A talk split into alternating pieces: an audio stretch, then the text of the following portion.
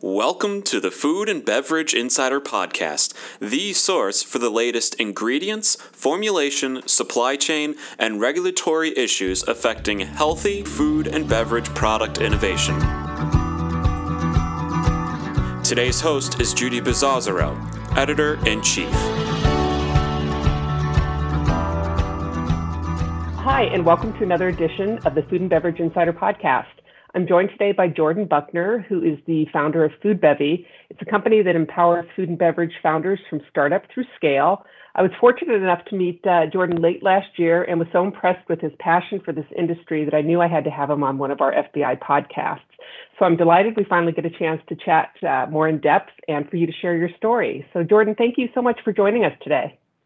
Judy, thank you so much. I'm looking forward to this. I'm so excited. Yeah, awesome. So let's just jump right in.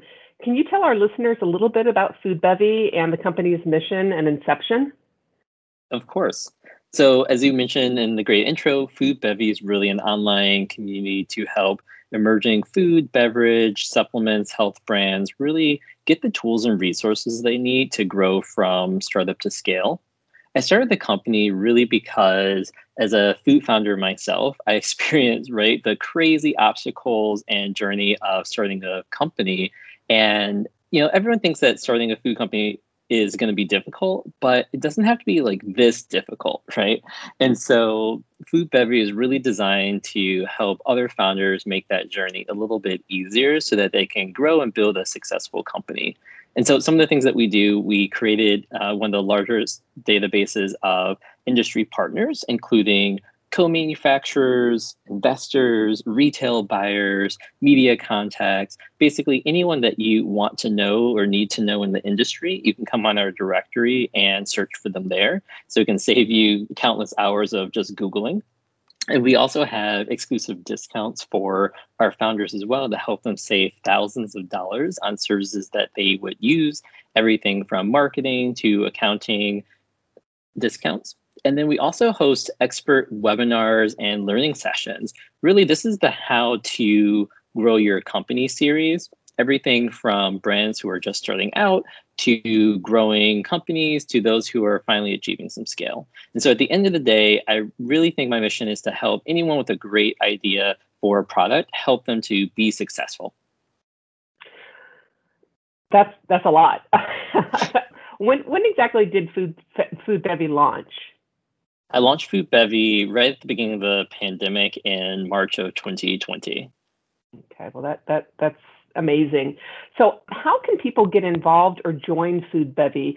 Can you kind of walk me through the steps of if I'm, uh, you know, looking to enter, as you mentioned, the food or beverage or supplement or, or personal care industries? Of course. So, uh, really looking for any founders. Most of our companies are everywhere from an idea stage to maybe doing a couple of millions of dollars, but are really looking for that support network. And so we have two sides. On our founder side, anyone with a uh, food product, food beverage health product can list their own product on our directory for free. You just go to foodbevy.com and look for the brand section. And then for um, the additional benefits, we do have a membership they can join. The membership is $360 a year. So, really designed to be super affordable for any founder just starting out. And that gets them access to all of our discounts, webinars, and our full directory. At the same time, we are also looking for um, any industry partners, people who are in supporting roles, so agencies, consultants, uh, buyers who want to make a difference for these early stage companies to be able to come onto the platform, sign up as a partner, get found, and really provide great tools uh, back towards the founder community. Okay, great. And I know uh, I'm just looking at your website, and three of your your main keywords are learn, grow, and succeed. So, how did you realize there really was a need for this this type of specialized service? Yeah, I think that you know the good thing about the community that we're in the industry is actually a very positive space. There's lots of organizations doing great work, and many that I've been part of. One thing that I think was missing is really kind of a a national roadmap that anyone can participate in. And when I say that, there's a lot of programs that might only, the incubators accept 10 companies a year or 15 companies a year. So not everyone can participate in those, unfortunately. And so wanted to create a platform that was accessible to everyone starting out. And so, you know, a lot of it came from my personal experience of having to figure out these things firsthand myself in terms of how to find the right uh, manufacturer for my products, which agencies and packaging designers were best and which would you know be a waste of money. And really through a lot of failings and learnings you know i've gone through experience of losing over $20000 from bad partnerships at least. And i want to help prevent other companies from going through that as well. And i think the other thing that's really important that i really want to bring attention to is you know, starting a business for anyone is hard, but in particular for a lot of minority founders and women-led companies, there's additional uh, barriers that they need to overcome in terms of difficulty to investors, um, having lower uh, resources to get started, and a lack of some of the networks of um, successful advisors in the industry. And so, one of my goals for Food Bevy is to reach out to those founders and really make sure that they know of all the resources and opportunities that are available for them so that they have a better chance of being successful. Yeah, that's great. And that leads me right into um, next line of, of discussion is, you know, really what are the challenges for emerging brands or even established brands? Um, you know, what are they facing right now, especially during COVID? And how can food bevy help them achieve success? And what i love what you said earlier was about you know the women owned or the minority owned or you know some of these demographics that we might not think of um, you know top of mind. Yeah completely. And so you know the pandemic has caused a huge amount of challenges. And so there's two groups that i see particularly affected. There's one group of companies who have been in existence before covid and they had to completely changed their business model to survive during this time. Um, and some have actually gone on a business. And then there's other companies and founders who actually started their business during COVID and continue to find success and navigate through this time. It's really difficult, but you know they figure they can be successful during this time, then they'll have a better chance of being successful after. So one of the commonalities of both of those groups is really a change in how consumers are buying and discovering products. So previously, as a new company, you might go into your local or regional grocery store and convince the buyer to put your product on shelf. Um, once that happens, then people you would conduct demos and promotions, and people get to know you, try your product, and then hopefully buy. So that's put a there's been a big stop on that. I think one from a lot of the buyers at the retail chains are not looking for as many smaller companies um, during COVID. That's starting to open up now, which is getting better, but that was a big difficulty. And second, if you did manage to get your product on shelf, you can no longer do demos and and sample your product to people walking in the store. And so, out of the you know fifty thousand products on the shelf, how would you get yours to stand out? And that was really difficult. And so a lot of companies have to look for alternative ways of getting their products to consumers and into their mouths. And so that's where one area that, that Food Bevy has really helped on. So one, we hosted a series of um, webinars with other founders, people like Rise Brewing, um, the mm-hmm. coffee company, and um, and Chomps, the jerky company. And the founders who have been successful, they're they're doing really well, and they've shared how they pivoted and have found new ways of getting their products into the mouths of, of customers.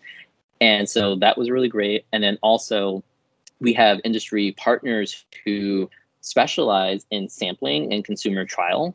And so they were able to really target, you know, our companies, brands would come in, we partner them with these comp- sampling companies, and then they could target certain geographies. So let's say you're in Chicago, um, you can target consumers in Chicago so that they can try your product and then either buy online or go to the grocery store and find you that way. Oh, that's great. I mean, talk about uh, technology. Um, so, collaboration. Obviously, that's a huge piece of success. And I know that you know you strive to make success accessible through a collaborative community. Can you tell us a little bit about your experience as a BIPOC entrepreneur? Perhaps share your personal journey in this space. Of course. So um, I got into the industry from founding my own company, TeaSquares, about five years ago. And when I started out, I had absolutely no idea what I was doing in this industry. And I will say, right, like I had certain privileges of of that others didn't as well. So I grew up in Chicago on the south side of the city in a predominantly black neighborhood. Uh, one thing I did have the opportunity to do is go to a private school where there were I had a lot of kind of wealthier classmates there. And I remember when I started uh, TeaSquares, I w- was um, lucky enough to get into a couple Whole Food stores in the Chicago area. And actually, that was through a local organization that was particularly highlighting Black owned companies for launch in Whole Foods, which is one great opportunity. But then, as I was doing a demo, a gentleman walked up and he's like, Hey, I really love your product. I love what you're doing. I'm starting an investment company. And I thought that was great. But one thing that really helped to seal the deal was I actually went to the same school that um, that his kids were currently going to. And so we had an instant connection that was able to help me form that relationship, which eventually led to an investment. But I can tell you, if I did not have the the experience of going to that school, I'm not sure if I would have gotten that relationship, built that relationship, and gotten an investment from that person.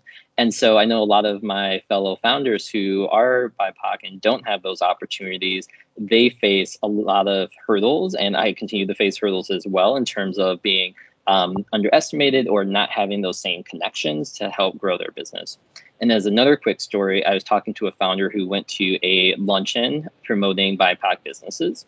And as she was at her table talking to, you know, very well-meaning individuals, there was a woman who was white and asked her, or responded and said, Hey, you're so well spoken. I'm so surprised. Like you have a great story. And his founder was thinking, of, course like i've been through a lot like just why are you surprised that i was successful? Do you think this is like a charity where there's people who are very poor or not right? And so they were making a judgment based on their perceived experience based on the the race of that individual. And so it's opportunities and problems and obstacles like that um, that are really you know play a huge part in in this journey. And so you know that's really one of the big reasons why that's part of our mission at food bevy is i want to re- help create more opportunities and um, reduce those obstacles for for BIPOC and women founders. How do you help minority owners have some of these difficult conversations? You know, how, do you help prepare them? Do you help coach them for when they're talking to, you know, potential retail um, retailers or investors? Yeah, I think that from my experience, right, everyone is a lot of the BIPOC founders have a great product, they have a great story. What they're often done is they're underestimated by the people that they're talking with, or there's assumptions that are against them that they have to overcome more than others to be successful. And a couple things I've done, I've held conversations with founders just talking about the problems and issues that they've run into so that one we can share stories to know that we're not alone in the issues that come up and can talk honestly. And then as well talk about what has worked and how to change a conversation to um, hopefully include influence the outcomes for the better. Um, i mean i can tell you unfortunately you know it's an unfortunate learning situation from a company where there's a, a woman owned company. She's talked about this publicly as well. But sh- when she was pitching for investment, she had to take her male co founder to every other meeting, every meeting with her.